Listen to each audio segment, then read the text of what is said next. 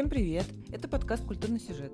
Сегодня мы продолжим говорить на синебородскую тему, начатую в предыдущем эпизоде. В прошлый раз мы с Надей пытались разглядеть все возможные смыслы оригинальной сказки и предложить некоторые ее интерпретации. В том числе мы делали робкие попытки захода на психоаналитическую территорию. Робкие потому, что у нас с Надей явно не хватает компетенции для осмысленного разбора сказки в этом ключе. По счастью, мы знаем человека, у которого таких компетенций в избытке. Мы попросили Александру Мищенко, психоаналитического ориентированного психолога, рассказать о своем видении сказки. Александра нам не отказала, за что ей большое спасибо. Собственно, вот ее экспертное мнение. Здравствуйте. Так как я психоаналитически ориентированный психолог, мы посмотрим на сказку как на содержание отдельной психики. Как если бы это был сон человека или его озвученная фантазия. Попробую вам показать, какое универсальное психическое напряжение скрывается за сказкой о синей бороде. Я буду опираться на версию Шарля Перо, как на ту, с которой, вероятно, знакомо большинство людей. Но важно понимать, что в других версиях нет таких деталей, которые бы не допускали мою интерпретацию. Если бы это была история, рассказанная психоаналитику, нам бы сразу нужно было понять, что это не описание фактов но описание некой системы символов и попытка рассказать о чем-то, не говоря об этом прямым текстом. Так, будто психика хотела что-то сообщить, но на уровень рационального эти содержания еще не попали. На возможность так рассмотреть историю указывает логическая нестыковка, даже несколько. В сказках всегда много удивительного, и «Синяя борода» не исключение. Есть два основных элемента, которые позволяют нам перейти к интерпретации символического содержания. Во-первых, что-то необычное происходит с кровью и ключиком в тайном пространстве синей бороды. Неделю синяя борода проводит с будущей женой и ее родственниками. Месяц проходит после свадьбы, и только потом он уезжает. Как минимум с момента последнего убийства проходит 5 недель. Но на полу комнаты с трупами свежая кровь и в ней можно запачкать ключ. Кроме того, вытереть эту кровь невозможно. И мы понимаем, что на уровне внешних фактов все это нереалистично. Но на уровне внутреннего содержания психики возможно все. Еще одно указание на то, что мы смотрим на символический пласт психики, это сама синяя борода, как часть образа главного мужского персонажа. Эта борода невероятно пугает всех женщин. Хотя на рациональном уровне сложно понять, почему же она их так пугает. Ведь это просто борода, пусть и необычного цвета. Она не смешит, не удивляет, не злит. Она именно пугает. А ведь это столь важная деталь, что герой даже называется так, чтобы о его особенной бороде невозможно было забыть. При этом тема так и не раскрыта. Нам не объясняют, почему у него именно синяя борода. В самом раннем, условно-классическом психоанализе фрейдистского типа сказку можно было бы рассматривать как проживание на уровне символов сексуального опыта. Ключик, кровь, необратимость, невозможность сделать ключ таким, каким он был изначально, без кровавых пятен. Муж – борода как предельная маскулинная, которая пугает юных девушек. И как бы убийство – Потому что женщина в замужестве приобретает новую идентичность, осуществляет акт перехода от одного состояния к другому. Как пел Саша Васильев, ты вернешься домой завтра утром совсем другой. Еще одна версия, мимо которой невозможно пройти, это интерпретация сказки из «Бегущей с волками». Написала эту книгу юнгианка, и это взгляд из оптики так называемого архетипического направления юнгианства. В книге СТС Сказка о синей бороде рассматривается как история женской инициации. В ней же показано, что это опыт юной психики, не способной доверять себе и сигналам, то есть реагировать на красные флаги, в данном случае на синюю бороду, как символ зла, маскирующегося под добро.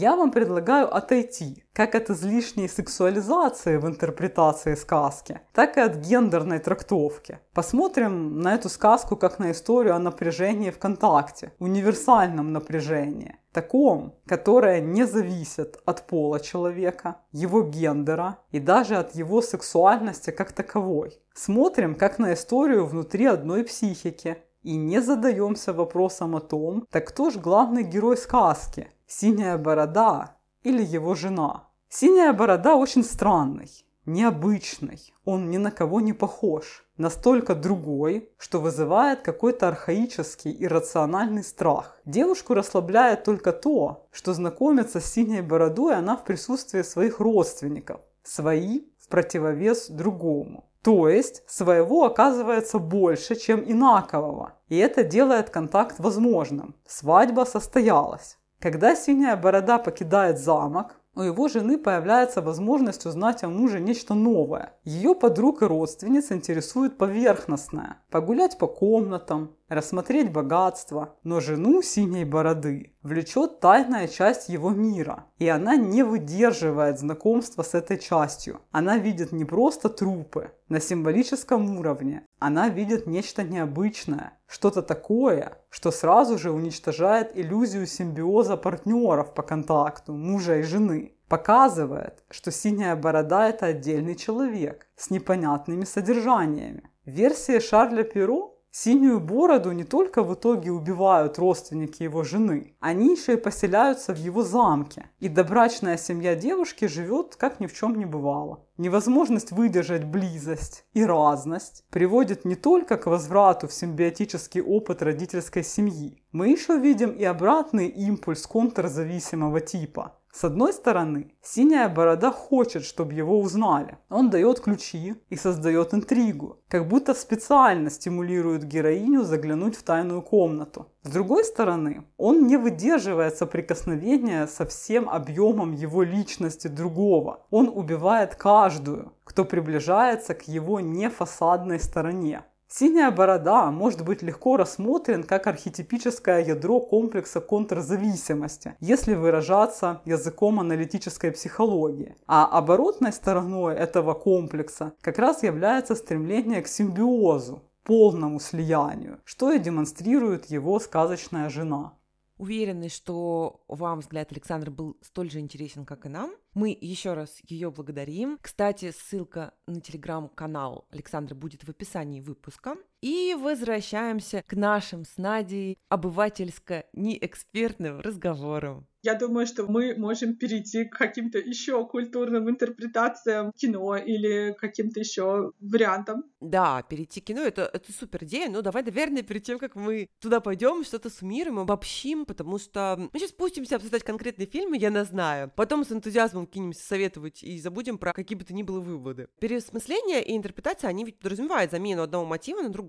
Или изменение деталей, или подсвечивание ранее не подсвеченных деталей. Ты думала о том, что чаще всего меняет автора? Вот так, чтобы увидеть это сразу в нескольких литературных произведениях, ну и, может, в кино давай сразу его тоже приплюсуем. Мне кажется, что много интерпретаций вокруг того, а почему Синяя Борода так себя вел. Кроме того, что он просто был плохим человеком. Что же его заставляло так поступать с женами? И тут интерпретаций есть много. От каких-то его корыстных мотивов, а не жен, вот что интересно, до каких-то психологических причин, сексуальных перверсий и даже любви. То есть тут прямо россыпь всего. Корыстный мотив жен, кстати, тоже часто подсвечивают. Я бы назвала это таким социальным аспектом, вроде того, что жертвами убийства жен делает необдуманное устремление к богатству, заставляющее их закрывать глаза на реноме своего жениха. Но часто оно возникает не потому, что женщины сплошь рядом меркантильны, а из-за вопиющей бедности. Что еще я заметила? У многих авторов, ориентирующихся на сказку Перо, где, как мы уже говорили, у жены Синеброды была сестра Анна. Ты, кстати, точно знаешь хотя бы одно такое произведение. Очень силен мотив женской конкуренции, сестринской конкуренции. Утереть нос сестре, избежать общения с сестрой, что-то доказать сестре очень часто становится едва ли не главной мотивацией замужества, при том, что героиня наша может подозревать, что жених ее не очень хороший парень. И вот эти моменты мы можем видеть в романе «Как быть съеденной», в рассказе Урсулы Вернен, в рассказе Теккере, сразу в нескольких фильмах. То есть женщина в лапу убийцы идет, потому что она в какой-то какой-то борьбе пребывает с другими женщинами, скрытой или в явной. Это тоже правда, и в этом я вижу даже отчасти тоже феминистский дискурс, поскольку, ну, женщины наконец-то думают о себе. Это часто женские э, истории, хотя иногда мужчины об этом думают. Это же тоже с одной стороны, порождение патриархата, когда женщин заставляют конкурировать за мужчину, а с другой стороны, это и все-таки то темное, что в женщинах тоже есть. Это внутренние синие бороды, которых не видно на лицах, но они есть. И тот фильм, который мы с тобой смотрели, Ольга, это «Синяя борода» Катрин Брия 2009 года. Он, в общем-то, про сестринские отношения. Более того, я почитала про этот фильм, он, оказывается, имеет биографические мотивы. То есть Брия любила сказку «Синяя борода», и они буквально так же там с сестрой, сидя на чердаке, ее читали и пугали друг друга всякими кровавыми подробностями. То есть это все для нее очень близко. И действительно там без э, какой-то конкуренции сестер и без э, сложных отношений сестер друг с другом этой истории бы просто не было. Хотя там и, и про синюю бороду интересно, и про отношения в браке интересно. Это крутой фильм. В контексте нашей темы, ну и вообще даже вне контекста для меня, ну прям вау. А ты рейтинг видела у него? 5,9. 5,9 на кинопоиске. То есть я не понимаю. Да, у него очень низкий рейтинг, но я бы рекомендовала его смотреть, и я думаю, что, возможно, кто-то из наших слушателей видел другие фильмы Катрин Брия, например, там «Романс X» или «Порнократию». Так вот,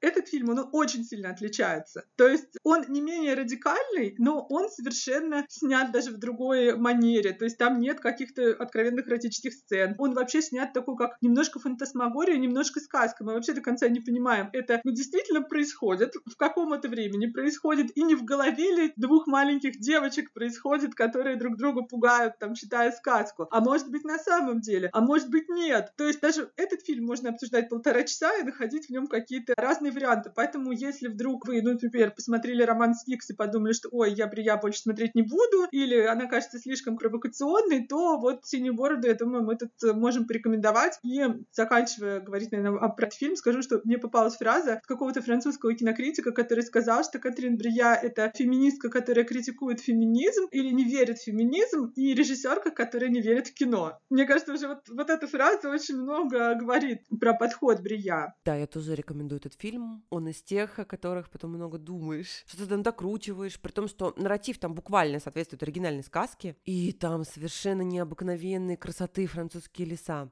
Ну ладно, забудь про Катрин Брия. Я рада, что ты подтверждаешь, что с темой сестринства тоже видела какие-то версии в контексте нашего сюжета. У меня припасена еще одна тема, которая очень востребована художниками-интерпретаторами в рамках сюжета о синей бороде. Неожиданно, но это тема искусства и творчества. Тут есть разные подходы. Вот есть э, такой подход, при котором многие авторы рассматривают синюю бороду как творца, как художника. У Амелина Томб он создает произведения искусства с увлечением, фотографии, связанные в том числе убийство жен в фильме, где синюю бороду играет Ричард Бертон. В «Кровавой комнате» Анджела Картер жены синей бороды связаны с искусством, да и сам он не лишен некоторой темной утонченности и желания поставить шоу. В него казнь жены — это театрализованное шоу. Возвращаясь к оригинальной сказке, жены, висящие на крюках, рассматриваются в таком случае как акт творчества, как страшная инсталляция. И вот тут мне вспомнился, ты знаешь такого философа, эссеиста, писателя Томаса де Квинси? Да, который про опиум писал, и про убийство, да. Да-да-да, у него было эссе «Убийство как искусство». Это эссе очень часто цитируют, очень часто упоминают в различной криминальной литературе или кино. Я с ним столкнулась впервые, по-моему, у Питера Акрейда в процессе Элизабет Кри. В общем, эссе де Куинси такая нашумевшая штука в его времена, да и сейчас она очень скандальная, потому что она рассматривает убийство как эстетическое явление и увязывает мотивы убийц с желанием творить, с желанием создать шедевр.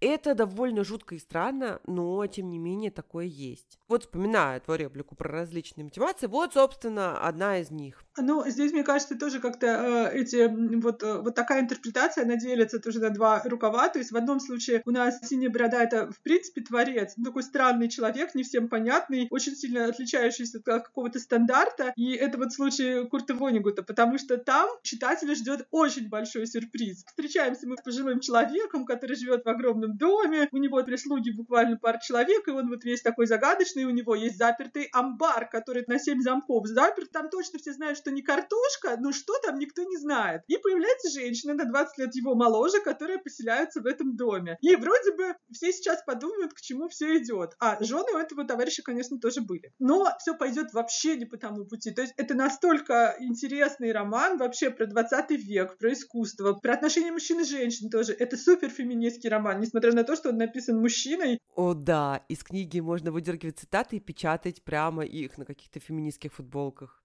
Да, да, то есть это более радикально, чем современные феминистки пишут там в 2023 году. Это прямо супер. И там главным злодеем, если так можно говорить, оказывается совершенно тоже неожиданный человек. Ну, и, естественно, там есть тема войны, тема военных травм, общества, пережившего войну. И, в общем, совершенно роскошный роман. Я про него вообще даже не знала, что у Ванигута такой есть, пока мы вот не занялись культурным сюжетом. Да, я тоже. Вообще, когда мы выбирали синюю бороду, я думала, что у меня уже много начитано, насмотрено, чтобы вскрыть этот культурный сюжет. Но в процессе я прямо обалдела от того, как много всего прошло мимо меня. И вот тот самый случай, когда подкаст позволил обнаружить буквально жемчужину. В общем, хвала подкасту. Возвращаясь к теме искусства, вообще, я почему-то очень часто вспоминала фильм «Дом, который построил Джек» Ларса фон Триера, хотя там, ну, как бы не совсем об этом. Герой создает инсталляции, и более того, там есть несколько сцен, где даже зритель женщина, например, я, хочет сказать какой-то героине «ты сама виновата». Есть, например, сцена, наверное, многие ее помнят, как некая очень болтливая, очень надоедливая женщина садится в машину к мужчине, который ее просто подвозит, и она так ему капает на мозги, и все вот это вот делает то, что не любят мужчины, что когда он наконец-то берется за что у него там то ли ледоруб, то ли что-то, то ты уже думаешь, боже мой, наконец-то это случилось. Да, сейчас минутка позора в культурном сюжете. А я понимаю, почему ты вспомнила этот фильм, потому что он ведь во многом тоже про искусство, он метафоричный, хотя жуткий совершенно.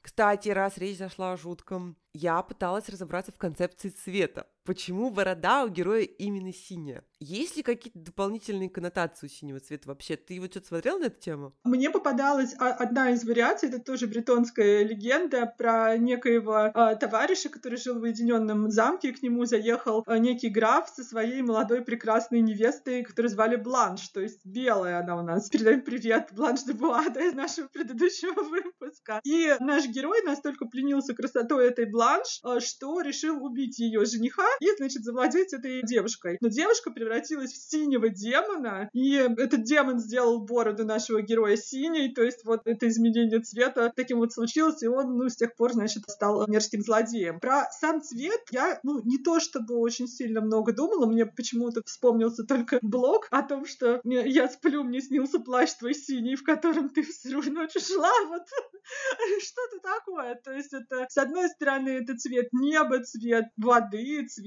чего-то такого чистого и прекрасного, но что как будто бы не на своем месте. То есть, ну, не на бороде бы ему быть. Есть еще очевидный вариант бороды, который мы называем и сине-черный. Вообще, я вот начала читать про символику синего цвета и культурные цветовые ассоциации, поняла, что в искусстве у синего исключительно положительные коннотации. Даже средневековые темные времена он не был каким-то устрашающим цветом, связанным с пугающими явлениями. Но вот отличие от искусства в бытовой жизни, да и культуре с точки зрения языка, особенно во Франции, много всяких неприятных или негативных штук, связанных с синим цветом множество всяких идиом с условно-негативными коннотациями. Тот же синий чулок, который у французов тоже в ходу, предположил, что и к нам он пришел как раз от них. Французское выражение «хандрить» включает в себя слово «синий». Как тут не вспомнить английский «блю», как грустный и музыку блюз. Вот у французов есть выражение еще чувствовать синий страх. То есть ужасный страх, панический страх. И вот это уже как будто ближе к нашей синей бороде. Правда, под потом я вычитала, что вот этот самый синий во французском как бы усилительная частица, то есть выражение «веселиться весело» тоже будет включать в себя слово «синий». Правда, сочетание со страхом наиболее употребительное — это фактически идиома. Я не знаю французского языка, поэтому я опираюсь исключительно прочитанное, я могу ошибаться.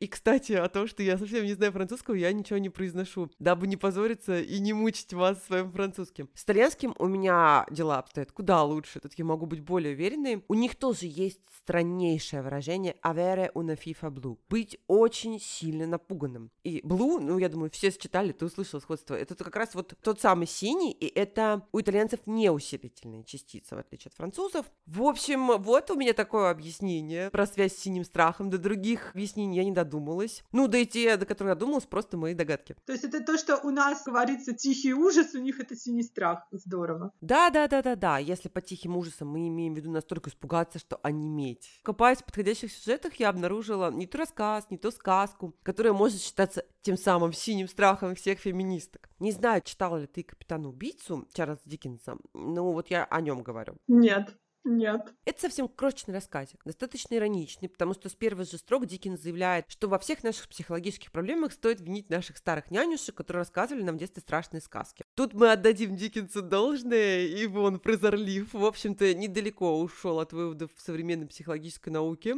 А далее он пересказывает запавший ему в детстве в душу сюжет. История Диккенса близка к Синей Бороде. Диккенс даже пишет, что капитан убийцы, его главный герой, он был дальним родственником Синей Бороды. Почему я говорю, что это история ужас всех феминисток? У нас есть капитан-убийца, который женится на молоденьких невинных девушках и в брачную ночь убивает их и, внимание, съедает.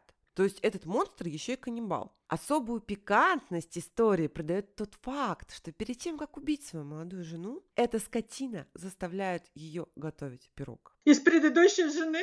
Нет, Надя, он даже более изощрен. В брачную ночь он выдает жене два предмета. Скалку и огромное блюдо, типа формы для выпечки, и говорит, а сейчас мы будем готовить основу для большого пирога. Его молодая жена месит тесто, раскатывает его, она плачет, даже не всегда понимая, что ей пришел конец. В общем, это, конечно, совершенно жуткая сказка, в принципе, с точки зрения отношения к женщинам. Тут прям убийство с тягчающими. Сначала девушка три часа готовит тесто, а потом муж ее крошит в этот пирог и ставит в духовку. Реальная феминистская жуть. Диккенс, конечно, все это выдает за страшную сказку с редкими ироничными замечаниями, но, возможно, за всем этим стоит более какой-то глубокий смысл. Не знаю, закладывал он его или нет, но мы это можем увидеть. Мне кажется, что вот из подобных, э, ну, таких вот откровенно гротескно страшных сюжетов сейчас родилось очень много, ну, не то, что сейчас, а вообще и во времена Диккенса уже там и позже, сюжетов про символическую смерть женщин, которые вступали в какие-то такие браки, где их, по сути, действительно всю жизнь заставляли там печь пироги или там что-то еще делать, и они умирали, да, то есть они потом ну, делались мясом для этого пирога, потому что есть тьма сюжетов про замученных жен, причем замученных не напрямую, а просто, что им запрещали заниматься своими хобби, они не общались с своими друзьями, они теряли связь с своими родными, они не могли себя никак как проявить ни в чем, кроме как вот в готовке пирогов. И все, происходила смерть. И мне кажется, что вот этот сюжет вполне можно рассматривать как почему у Синей Бороды было шесть мертвых жен, и осталась седьмая, допустим. Что ты сначала хоронишь свои профессиональные амбиции, потом ты хоронишь своих друзей и приятелей, потом ты хоронишь свои какие-то привычки, потом ты хоронишь, ну, не знаю, какую-нибудь надежду иметь детей, например, потом еще что-нибудь, и потом у тебя не остается буквально ничего. Только скалка, мука и сито на могиле твоей положат скалку и сито, да. То есть вот если ты смотрела, наверняка смотрела фильм э, «Российские благословите женщину» с э, молодой Светланой Ходченковой, вот мне кажется, это та еще синяя борода, когда девушка влюбляется, она юная, наивная, а он уже такой, ну, постарше, красивый, военный, бравый, сильный. И она отказывается буквально от всех своих желаний по одному, просто потому что она его любит. А он ей говорит замечательную фразу, мне кажется, которая может быть символом любой синей бороды. У тебя только одно право право быть любимой. И вот тут хочется взять скалку. Да, мы сегодня разъяренные такие на мужской мир. Вообще плохо на нас, видимо, тема сказывается. Но, слушай, мне кажется, мы сейчас живем в интересное время в том плане, что почти все культурные сюжеты живы. Сейчас есть масса зрителей, которые видят благословить женщину прекрасную жертвенную любовь. И в сюжетах вокруг синей бороды они вполне могут прочитать того же Анатолия Франца и посочувствовать несчастному такому робкому, застенчивому человеку, у которого которого было семь неудачных браков, а потом еще и совсем все плохо кончилось. Из-за преступного умысла кое-кого. Фильм, например, 72 -го года «Синяя борода» Дмитрика, где он отчасти такой комедийный, то есть он реально смешной местами. Там все дело происходит во времена Второй мировой войны. Синяя борода у нас, он аристократ из древнего рода, очень богатый, но он на стороне нацистов. То есть он э, периодически надевает нацистскую форму, но это ему не мешает быть абсолютно очаровательным и пленять женщин самых разных, и он там тоже женится 5, то ли 6, ну, может быть, даже 7, потому что там очень много разных женщин, но в некоторых случаях как будто бы нам автор прямо намекает, что они сами виноваты. Он очень сатирически показывает самих женщин, что там, например, когда Синяя Борода уже отчаивается найти порядочную женщину, ну, в его представлении, он решает жениться на монахине. То есть он уводит девушку буквально из монастыря. А, это Ракел Уэлш. Я ее обожаю. Там вообще все актрисы невероятные. Там Верна Лизи, там Натали Делон, по-моему, еще кто-то. Ну, то есть они все очень яркие, очень интересные, очень разные. Но, короче говоря, когда наш синяя борода, думая, что уже, ну вот где он найдет идеальную женщину? Вот в монастыре. Он, значит, с ней начинает общаться, она уходит из монастыря. И чем этот сюжет оборачивается? Как она его доводит? Вот тут можно так сказать, да, что что оказывается за фасадом ее там вот этого, э, этой скромности монашеского благочестия. Ну, дальше у него там тоже оказывается и жена-алкоголичка, и жена-феминистка даже. То есть вот, это единственный фильм, в котором вы увидите взаимодействие феминистки и синей бороды. А вот знаешь, к этому фильму, в отличие от мультика про очень синюю бороду, если придираться, то только по эстетическим причинам. Он сделан в такой яркой, кричащей эстетике 80-х, несмотря на сеттинг 40 сороковых, и при этом там же есть еще еврейская тема, вот это все может вызвать эстетические недопонимания. Этически, несмотря на некоторую пародийность, ругать его не хочется. Ну вот опять же, если только за спорный еврейский мотив. Ибо у действия синей бороды есть такая модная психоаналитическая причина. Довольно внятный месседж, сходный тому, что мы можем увидеть и в кино посерьезнее, снятом во времена увлечения мира фрейдизмом, травмами детства, взаимоотношениями с матерью. Да и после, в общем-то, что уж тут, не только во времена прям дикого увлечения фрейдизмом. И вот эта причина, это же не банальная сварливость женщины, за которой можно убить. То есть там все достаточно логично и психологично. Кстати, не только в кино мы это видим. Есть такая песня, которую поет Король и Шут. Правда, мне она больше нравится в исполнении группы Наив. Воспоминания о былой любви. Песня, как и все у Киша, довольно сюжетная. Собственно, она тоже о мужчине в высоком замке, который убивает своих жен или любовниц. И у него есть музей восковых фигур. И в финале есть такие строки. Я пытался их до смерти рассмешить, но пришлось, как в старой сказке, просто задушить. А, ну да, действительно, а что ж тут? Не сложилось, ну просто взять и задушить. То есть это такая, знаешь, облегченная версия того же самого месседжа, без деталей. Но ведь очевидно, что это про вот эту вот какую-то травмированность этого человека, который не дает ему чувствовать себя состоятельным в определенном отношении, а его несостоятельность, она выражается в агрессии. Трагедия мужчины, который чего-то не может, физически или ментально ли. Его здоровые порывы не получают реализации и ведет такой вот жуткой ситуации все. То есть, попади он вовремя к психоаналитику, все закончилось бы хорошо. Я понимаю, что это достаточно наивный вариант, который не каждый готов рассматривать, как я, и видеть психоаналитическое. Но окей, я готова предложить более развернутую фрейдистскую версию, например, фильм Фрица Ланга «Secret Beyond the Door», «Тайна за дверью», «Секрет за дверью» 44 -го года. Это такое старое голливудское кино, Фриц Ланг уже тогда снимал в Голливуде, естественно, которое можно найти в отличном качестве. Я его могу порекомендовать именно синефилом, как фильм, от которого ты не знаешь, чего ждать. Это и триллер, и семейная драма, и любовная мелодрама, и там вот эти регистры, они меняются туда-сюда очень быстро и непринужденно. Главная героиня одинока. Она теряет брата,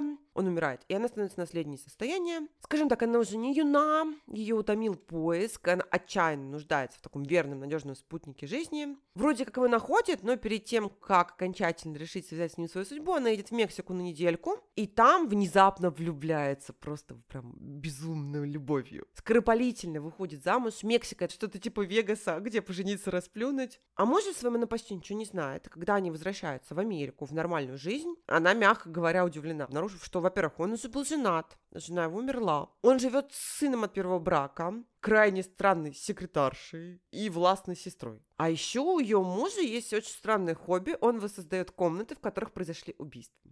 Убийство женщин, как вы догадываетесь. В этом фильме уши Фрейда торчат едва ли не из всех щелей. Фильм сам начинается со сна главной героини. Очень насыщенного символами, буквально вот как Ребекка Хичкока. Помнишь, кстати, тоже начиналось, что мне вчера снился Мандерли, тоже со сна. В одном из эпизодов фильма Фрица Ланга мелькает женщина-психоаналитик. Ну и, конечно, та самая запретная комната синей бороды – это метафора нашего подсознания. Вся эта фрейдистская тема у Ланга разрешается довольно наивно. Ну, не в этом сила кино Фрицеланга. Как я уже говорила, от этого фильма буквально непонятно чего ждать. Там совершенно какие-то неожиданные сюжетные ходы. Персонажи фокальные меняются. То есть действительно интересно следить, чем дело кончится. Всем, кто любит старый добрый Голливуд, он должен зайти. Я присоединяюсь к рекомендациям. То есть это то старое кино, которое может вас удивить. То есть если вам кажется, что вот это сейчас все закручивают и сто раз меняется точка зрения на все, то вот у Фрица Ланга есть для вас небольшой сюрприз. Слушай, Марина, мне знаешь, о чем еще хотелось поговорить? Вот чуть снизить возможно, градус драматизма, а может быть и нет. Вот есть еще очень много таких, как бы сказать, невысоких сюжетов вокруг синей бороды. То есть откровенно развлекательной литературы и жанровой. И мы сейчас даже не про кровавые триллеры, где действительно действуют маньяки, которые кого-то убивают, а вот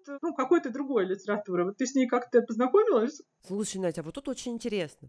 Во-первых, я прочитала парочку янг эндалтовских версий. Здесь я могу сказать, что не нашла особенно впечатляющего. Ну вот есть версия эпохи гендерного равенства, где синяя борода убивает не жен, а юных мальчиков, которых забирают из детских домов. Там, конечно, слабая проработка темы, ну и сам текст, он такой, знаешь, какой-то вот прям примитивнейший, да, вот именно что сказка. Единственное, за что я могу зацепиться в этом варианте, это за то, что последний мальчик с синей бороды, прежде чем уничтожить своего мучителя, он идентифицирует его жертв. То есть он всех называет по имени и рассказывает, кем они были и что они любили. Помнишь, мы говорили уже в одном из наших эпизодов про эту тенденцию давать имена безличным жертвам. Вот это классно, да, и вот это здесь есть. В основном сказка, ну, сказки вот эти янго-далтовские, ну так себе. Дальше я должна сказать, что я все пыталась найти аналог или переложение сюжета о синей бороде в русской литературе. И была удивлена, что вот ничего более-менее близкого у классиков или у каких-то относительно серьезных современников нету. Возможно, я просто не докопалась. Если кто-то из наших слушателей знает подходящие рассказы, повести, романы, напишите нам в Телеграм, пожалуйста, мы будем очень рады дополнить нашу картину мира.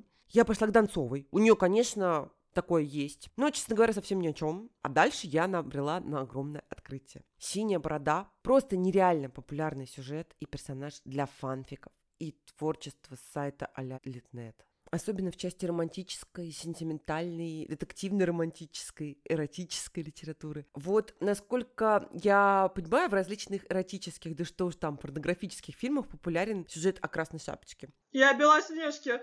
Ну да, возможно, и о Белоснежке тоже. Так вот, насколько для мужчин вот эти образы являются какими-то значимыми, для женщин в эротическом и сексуальном плане кажется важен сюжет о синей бороде. И я сейчас говорю именно о российском низкожанровом сегменте. В общем, я была удивлена и всерьез задумалась. Что вообще бесконечное число романов на сюжет о синей бороде может сказать нам о современном российском обществе? Есть ли у тебя какие-то идеи? Копалась ли в этом вопросе ты? Ой, я тоже, я не скажу, что я прям много всего прочитала. Я прочитала целиком только книгу Ольги Володарской, которая, по-моему, называется то ли, ну, какая-то жена седьмой бороды, седьмая, последняя, ну, в общем, э, номер поставьте сами, потому что действительно этих, а, если вы забьете в любом каком-то поисковике, ну, или там на букмейте, или в какой-то еще электронной библиотеке просто синяя борода, то вы получите просто сотни всяких э, вот таких вот названий и очень много российских, да, авторов, которые вокруг этого сюжета что-то делали. Ну и почему я прочитала роман Ольги Володарской? Э, потому что она из Нижнего Новгорода, как и я, и ее сюжет отчасти базируется на относительно исторических фактах, потому что на территории Нижегородской области есть одно поместье, это памятник архитектурный, его показывают, и там, по слухам, жил некий богатый человек, который в подвале занимался всякими там делами. Подвал сохранился, то есть его можно посмотреть. Я не знаю, насколько правдивы все эти легенды, потому что там есть легенды, связанные с масонами, ну, не только с тем, что он там с женщинами творил, но, видимо, Ольга Володарская вокруг именно такого человека построила сюжет, что там был некий богатый купец, миллионер, и вот он поочередно женился на каком-то количестве молодых девушек. С одной из них все было не так плохо, как с другими. Вот э, этот роман и некоторые другие, которые я начинала читать, это все написано не каким-то там прекрасным языком, нет там никаких супер глубоких мыслей, если не считается такой мыслью, что убивать людей все-таки плохо, и действительно кто поспорит,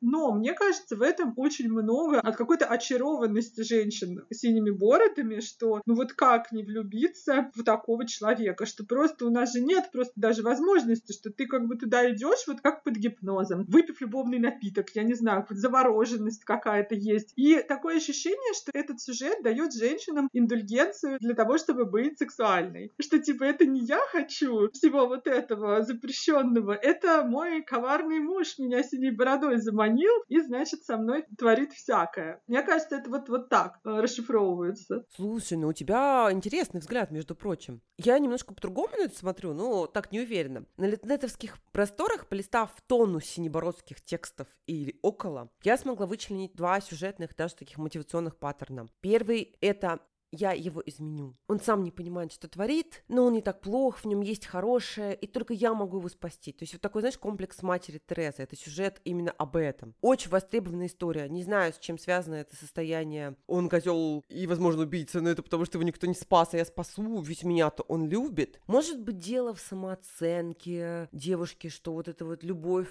мужчины, который убивает других, или мнимая любовь как-то поднимает ей самооценку. То есть другими он такой, а со мной вот такой. Может быть, это что-то сродни, бьет, значит, любит. В общем, тут нужен комментарий психолога, вообще не могу ничего сказать. У него просто жены нормальной не было, да? Абсолютно, Надь, ну так и есть. Основной посыл там именно такой. Ну, или я смогу приручить зверя. Второй момент мне более понятен, второй вот этот вот паттерн. Это что-то типа 50 оттенков серого. Кстати, и там была своя тайная комната. В общем, женщин без относительно спасения заблудшей души их супруга и партнера привлекает опасность и риск. Именно то, что их избранник подозревается в каких-то страшных деяниях, как будто кровь разгоняет, насыщает ее адреналином и, видимо, какими-то другими гормонами. Это либо БДСМ легкой версии, либо история о каком-то брутальном, грубоватом мужчине, который без всяких там нежностей овладевает женщиной. Возможно, он никакой не убийца, но прям почти абьюзер. То есть вот здесь что-то такое первобытное, грубое, животное, ты меня понимаешь, да? Вообще-то я хочу тебе сказать, сказать, что хэштег «Властный герой» один из самых популярных хэштегов на Литнете.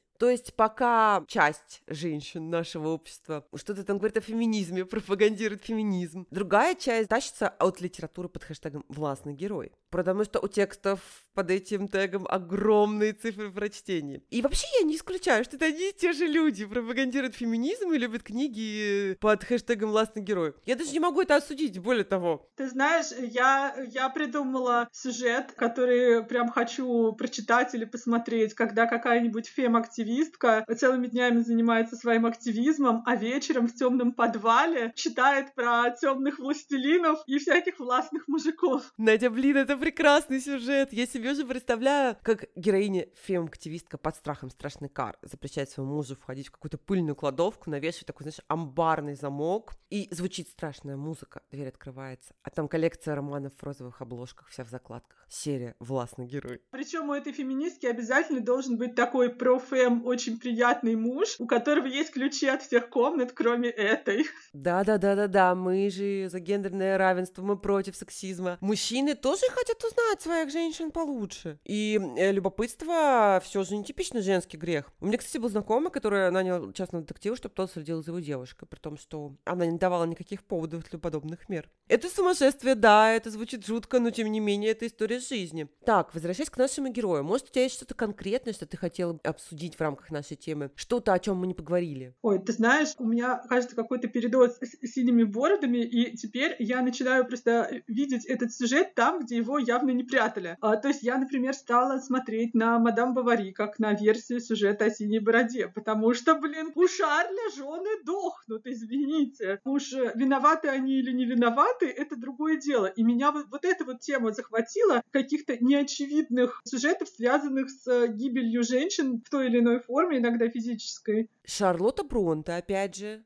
Вот, у Шарлотты Бронте, да, ну там уж понятно, что вообще все. Э, ну там же взрослый, обеспеченный мужчина с темным брачным прошлым, пусть и без жен, развешенных на крюках. Но, и, кстати, э, Джейн Эйр можно рассмотреть как вариант тени бороды, где героиня соблюдала запреты. Она как раз не ходила на чердак, она не искала там никаких его там документов о предыдущих браках, а надо было бы и так далее. И она в итоге получила свою награду, да, ну, конечно, так, такая уж эта награда, об этом можно спорить, но тем не менее. И еще почему-то у меня на эту же тему, у меня был какой-то приступ чтения легкой литературы, причем не только той, которая совсем вот про нефритовые жезлы в темных комнатах, а чуть э, уровнем может быть повыше, а может быть нет, ну вот что-то вроде таких семейных триллеров. На это сейчас тоже новая мода. То есть это там Ляна Мариарти и тайна моего мужа, где жена находит некое письмо, которое ей не нужно открывать до смерти ее мужа. Это всякие сюжеты вокруг отношений мужчин и женщин, где мужчина сначала кажется таким прекрасным, а потом оказывается, что все не так. Это там вторая миссис Пэриш, боже мой, кого, Лив Константин, да? Это нервный срыв Бернадетт Энн Пэрис. То есть, когда за фасадом какого-то благополучного брака с очень таким интересным, возможно, красивым, богатым мужчиной скрывается разное. И мне кажется, что популярность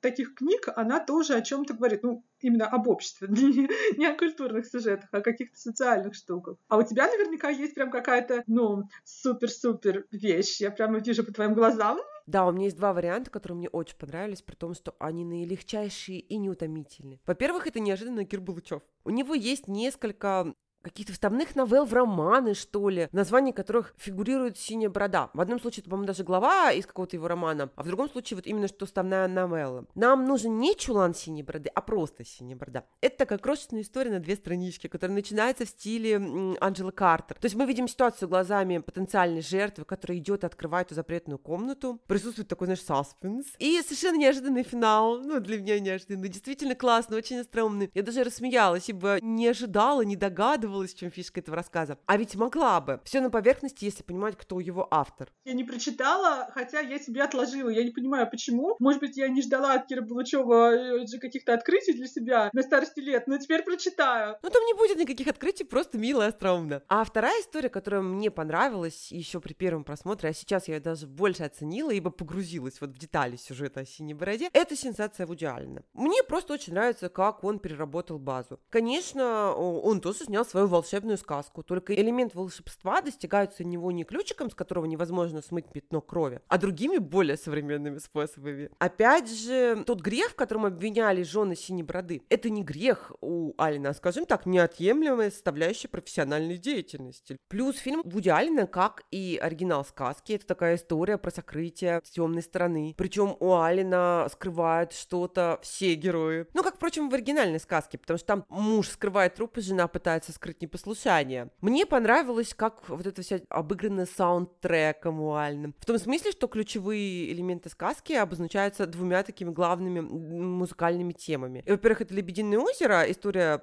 про Доппельгангера, да, вот те самые темные, светлые страна, Дет и Адилия. А вторая мелодия важная для фильма Вуди Аллена это Пергюнд в пещере Горного Короля. Вот вам и проникновение во все эти тайные комнаты. В общем, все остроумно, классно сделано, очень легко, забавно. Может быть, оттуда нельзя выкопать тоже больших смыслов, но это все мило. А потом Хью Джекман, ну, он такой аристократ стайный, это очень интересный образ. Ну и потом там просто мой любимый диалог на тему того, как э, в современном мире все поменялось, когда героиня Скарлетт Йоханссон говорит, ну вот, а если там он меня начнет убивать, и герой Вуди Аллена говорит, ну, я допью чай, там расплачусь все пойдут там тебя спасать. Ой, Вуди Аллен сам по себе там прекрасен, их ироничные диалоги со Скарлетт Йоханссон, это прям отдельная фишка фильма. Ну, в общем, еще раз скажу, что фильм прекрасный, если кто-то хочет легкой вариации нашего сюжета сегодняшнего, то вот, пожалуйста. Там и мотивация у Синей Бороды интересная. И такого мы, наверное, не видели в других историях. И вообще, вот там все такое вроде Синебородское, а вроде нет. Вроде такое вывернутое. Если кто-то не смотрел, во что я не очень верю, то вот, пожалуйста, вам фильм для хорошего вечера. Ну, вдруг. Или, может быть, вы смотрели, но сейчас захотите пересмотреть именно как сюжет о Синей Бороде, а не как просто классный фильм Вуди Аллена. Так, ну мне бы, конечно, хотелось еще поговорить о поэтических вариациях. Я набрела на Сильвию Плат, на Нила Геймана, на другие стихи. Но мы так долго уже разговариваем, что нам пора бы дать бесспойлерные наши рекомендации и отпустить наших слушателей. Да, отпустить наших слушателей, запирать свои темные чуланы. Как бы чего не вышло. Или отпирать чужие темные чуланы, кто знает. Давай, наверное, я начну. На самом деле с корпусом текстов о синей бороде и его продолжателях интересная ситуация. Выбрать тексты для рекомендаций оказалось непросто. Вроде, когда ты читаешь их скопом, все они интересны, но поодиночке заиграет вообще не каждый. И вот Макс Фриш мой первый мгновенный выбор. Итак, небольшой роман или может даже повесть Макса Фриша «Синяя борода». Почему я его рекомендую? С художественной точки зрения это очень интересно устроенный текст. Он состоит в основном из обрывков диалогов и мысленных комментариев нашего героя. Весь нарратив постепенно, по кусочкам складывается из хаоса разрозненных реплик. Синяя борода здесь просто троп, даже аллюзия, нацеленная на то, чтобы задать тон последующему повествованию, чтобы читатель понял, в какой сюжет его приглашают. Итак, э, главный герой, современный мужчина, ну как современный, из 80-х. Он был многократно женат, и, в общем-то, не то чтобы с его женами происходило что-то страшное. Но вот одну его уже бывшую супругу убили. Героя подозревают и даже судят, и, собственно, из фрагментов судебного процесса и выстраивается текст Фриша. Весь этот судебный процесс мы видим лишь глазами нашего обвиняемого, и причем постфактум. А он, во-первых, находится в особом психологическом состоянии, но у него стресс, и это понятно. Во-вторых, он запомнил далеко не все, и те, кто читал книги о памяти, знают, что это такая очень ненадежная вещь. В-третьих, он вообще подозреваемый в убийстве. А может ли он, в принципе, быть достоверным рассказчиком? В общем, такая вот психологическая драма, драма не картонная, а очень живая. Да, я полностью с тобой согласна, присоединяюсь к рекомендации, потому что это одна из тех книг, где ты как бы разгадываешь загадку, даже не, не столько и не только, естественно, детективную, потому что это не детектив, а ты именно пытаешься из кусочков собрать, а что же там было, а когда тебе кажется, что понимаешь, тебе дают еще что-то, и ты начинаешь как будто бы не понимать, а потом ты еще ну, долго думаешь над тем, а как ты для себя это оцениваешь? Что можешь ли ты дать как чему-то и кому-то какие-то однозначные оценки, что кто прав, кто виноват, кто злодей, кто невинная жертва, это, ну, очень интересная вещь, можно вполне там за один вечер или за пару вечеров прочитать. А я хотела бы порекомендовать французский роман Мишеля Турнье «Жиль и Жанна». Если вдруг кто-то заинтересовался личностью Жиля Дере или как-то применительно к синеве его бороды или просто как персонажу, вот это роман, вроде бы прикидывающийся историческим, потому что времена Жанны Дарк, все эти войны, все эти религиозные истории, и встречаются как будто бы злодей, ну или человек, который считается злодеем, и святая дева Жанна. И что дальше происходит? Но э, я бы не стала рекомендовать эту книгу просто, если бы она была историческим романом о том, как там сожгли Жанну Дарк. Тут Мишель Турье очень интересно подходит к образам своих героев, и его Жиль Дере просто супер интересный чувак. Там есть и психологические какие-то его мотивации, да, и э, какая-то философская игра, и вообще э, взаимовлияние Жиля и Жанны, что был бы Жиль Дере таким, если бы не Жанна, или если бы не смерть Жанны. И про религию там есть. И вообще, если определять жанр, ну, наверное, это такая метафизическая сказка. То есть нельзя из этой книги, ну, какие подчеркнуть какие-то, что называется, как было на самом деле. Нет, об этом, ну, наверное, нужно читать какие-то исторические работы. Но как вариант того, что могло быть, и как вообще подумать о пороке и добродетели, это прямо отличная вещь. О, Надя, ты рекомендуешь мой любимый тип книги. Образовательный, после которого можно гуглить, чтобы понять, что автор придумал сам, а что мы можем считать пусть не стопроцентными, но все же фактами. Вообще, по-хорошему бы кино порекомендовать, но у меня есть книги, которые мы никак не обсудили, они того стоят. Так что, если наши слушатели хотят кино, я в двух предложениях отправлю их к Ребекке Хичкока с Лоуренсом Оливье. Это фильм 40-х годов, ну, невероятно современный. Классика, которую можно крутить то так, то это. Сравнивать с романом Марье. Они отличаются, романы экранизации. Сравнивать со сказкой. Вообще думать, почему Хичкок снял Ребекку так, как он ее снял. Вот, это было такое лирическое отступление. А моя вторая рекомендация будет сборник рассказов Анджелы Картер «Кровавая комната». Обидно, что мы его не обсудили в записи, а с другой стороны, может, оно и к лучшему нашим читателям достанется больше личного удовольствия. Никаких спойлеров, ни ничего не разбирали, мы не раскладывали по полочкам. Кто такая Анджела Картер? У нас ее знают мало, но она, можно сказать, даже культовая английская писательница, постмодернистка, работающая с гендерной оптикой. На русский переведено несколько ее романов и тот самый сборник рассказов, который я вам рекомендую. Итак, сборник «Кровавая комната» — это ритейлинг и реинтерпретация старых сказок. С разными сказками Картер работает по-разному. Где-то она меняет сеттинг, где-то оставляет приближенным к оригиналу, где-то исходный нарратив сохраняется почти нетронутым, где-то его буквально выворачивают наизнанку. И все вот это очень стильно и литературно сделано. Я рекомендую почитать не только «Кровавую комнату», сказку о синей бороде, давшую название сборнику, разрешенную в такой модернистской, символистской, фрейдистской манере, но и остальные истории. В сборнике есть несколько прям классных историй о Красной Шапочке, две версии «Красавицы и чудовища», в одной из которых есть русский след. Интересный взгляд на спящую красавицу. Каждую сказку Картер стилизует по-разному. У нее есть и готическая эстетика, и комедия дель арте, и такие восточные мотивы. Ну и она классно работает с символами. В общем, Анджела Картер «Кровавая комната». О, супер. А, я, кстати, после этого сборника решила, что я буду читать романы Анджелы Картер, которых я немножко побаивалась. То есть вот прямо теперь я хочу. Я, пожалуй, рискну порекомендовать фильмов. Чуть-чуть. Чуть-чуть, потому что мы уже очень долго, э, да, разговариваем. Правильно. Пусть у нас будет баланс. Да, э, я как-то, когда думала про э, «Синюю бороду», все мне попадались сюжеты так или иначе западные. Ну, или даже если это на российской почве, все равно это Запад, это не Восток. И чуть ли не единственное, что мне попалось восточного на эту тему, это корейский фильм 2017 года, который называется «Синяя борода». Но, естественно, там, ну, все несколько по-другому. Там у нас, э, ну, примерно примерно наше время, а, окраины Сеула. У нас есть а, герой средних лет, он врач, у него некоторый жизненный кризис, он в разводе, он потерял работу, очевидно, или какие-то у него такие были финансовые проблемы. Он, наконец, находит э, новую работу в таком, то ли это пригород, то ли небольшой городок, э, в клинике в частной. Он, значит, там снимает комнату, и вроде у него как-то начинает все налаживаться, но есть нюанс. В этом городке 15 лет назад происходили убийства. Убивали женщин. Жестоко. Значит, э, убийцу не нашли. И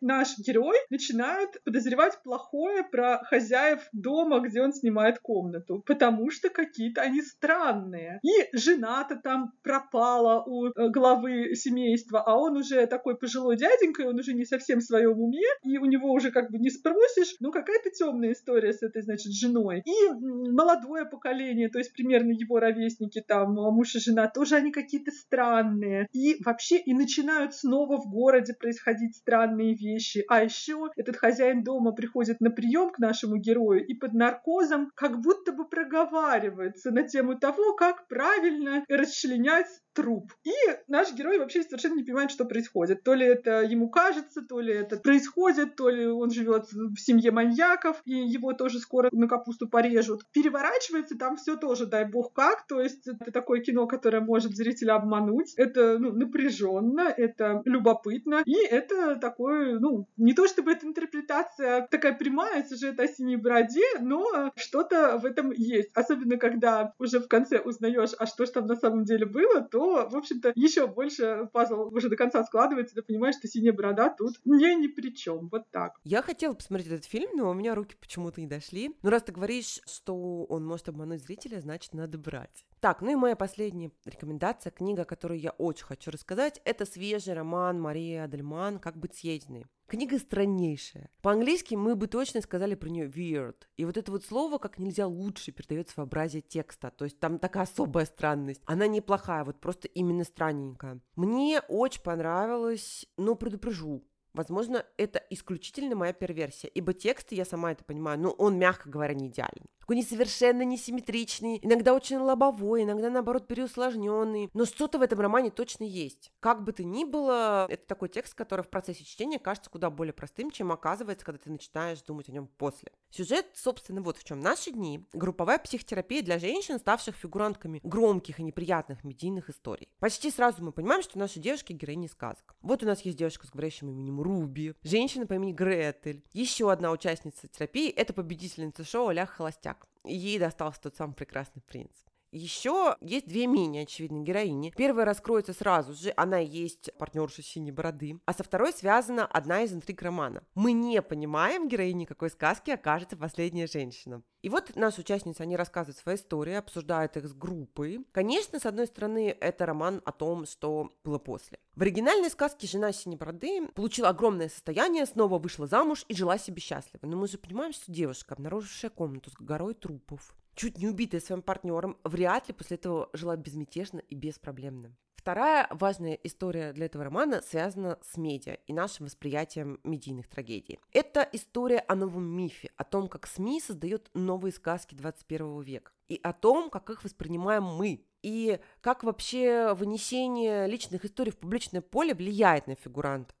И вот на этой территории возникает масса этических вопросов, на которые очень сложно отвечать. Писательница предлагает свои ответы, но они не все в полной мере удовлетворительны для меня. Вот, поэтому прям такой импульс я получила подумать на какие-то темы. Разные сказки перерабатываются в романе по-разному. Где-то изящно, где-то совершенно очевидным образом. Например, «Синяя борода» – молодой эксцентричный миллионер, заработавший на высокотехнологичном стартапе каком-то. Такой немного Илон Маск. Мне очень понравилась история шоу «Холостяк». Это почти производственный роман в деталях о том, как снимаются подобные шоу. И странного я хочу отметить вот что. Читая про красную шапочку, не снимающую шубы из убитого волка, мы до последнего не можем понять, это какая-то хитрая метафора или Адельман действительно допускает, что в ее романном мире строятся пряничные домики, функционируют ведьмы и говорящие волки. Я сразу скажу, это классный художественный прием, назначение которого мы осознаем только в конце романа, если даем себе труд задуматься, а что же это все все было. В общем, роман любопытный. Если не ждать от него много в виде правдоподобных разборов травматичных кейсов с психотерапевтом, после этого текста у меня возникло много размышлений о нашем личном бытовании в мире страшных историй, происходящих с женщинами, о наших реакциях на эти истории, о том, как со всем этим быть обществу. Героини Адельман до некоторой степени функциональны, ну не таковы ли для нас героини сказок и вообще современных медийных мифов?